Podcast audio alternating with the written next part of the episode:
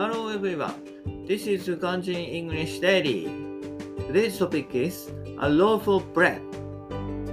近くにできたパン屋に家族で行ってきた。We all walked to a bakery which was normally opened near our apartment. 新しいお店であり、フランチャイズ契約をしているせいか、値段は高めの設定である。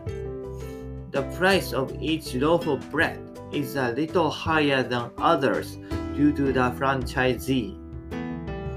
今、夫婦でハマっている揚げパンも売っているというので行ってきたが、普段買っているところでは100円で買えるのに、ここでは200円した。The reason we visit the bakery is to grab a fried bread that both my wife and I are recently into.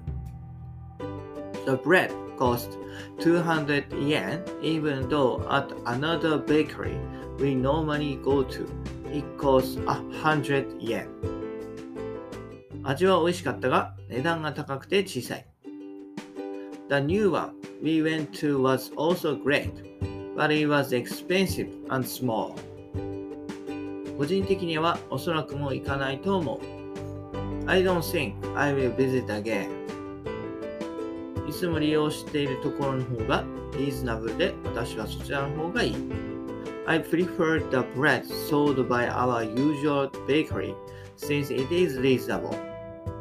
That's all. Bye bye. Have a nice day.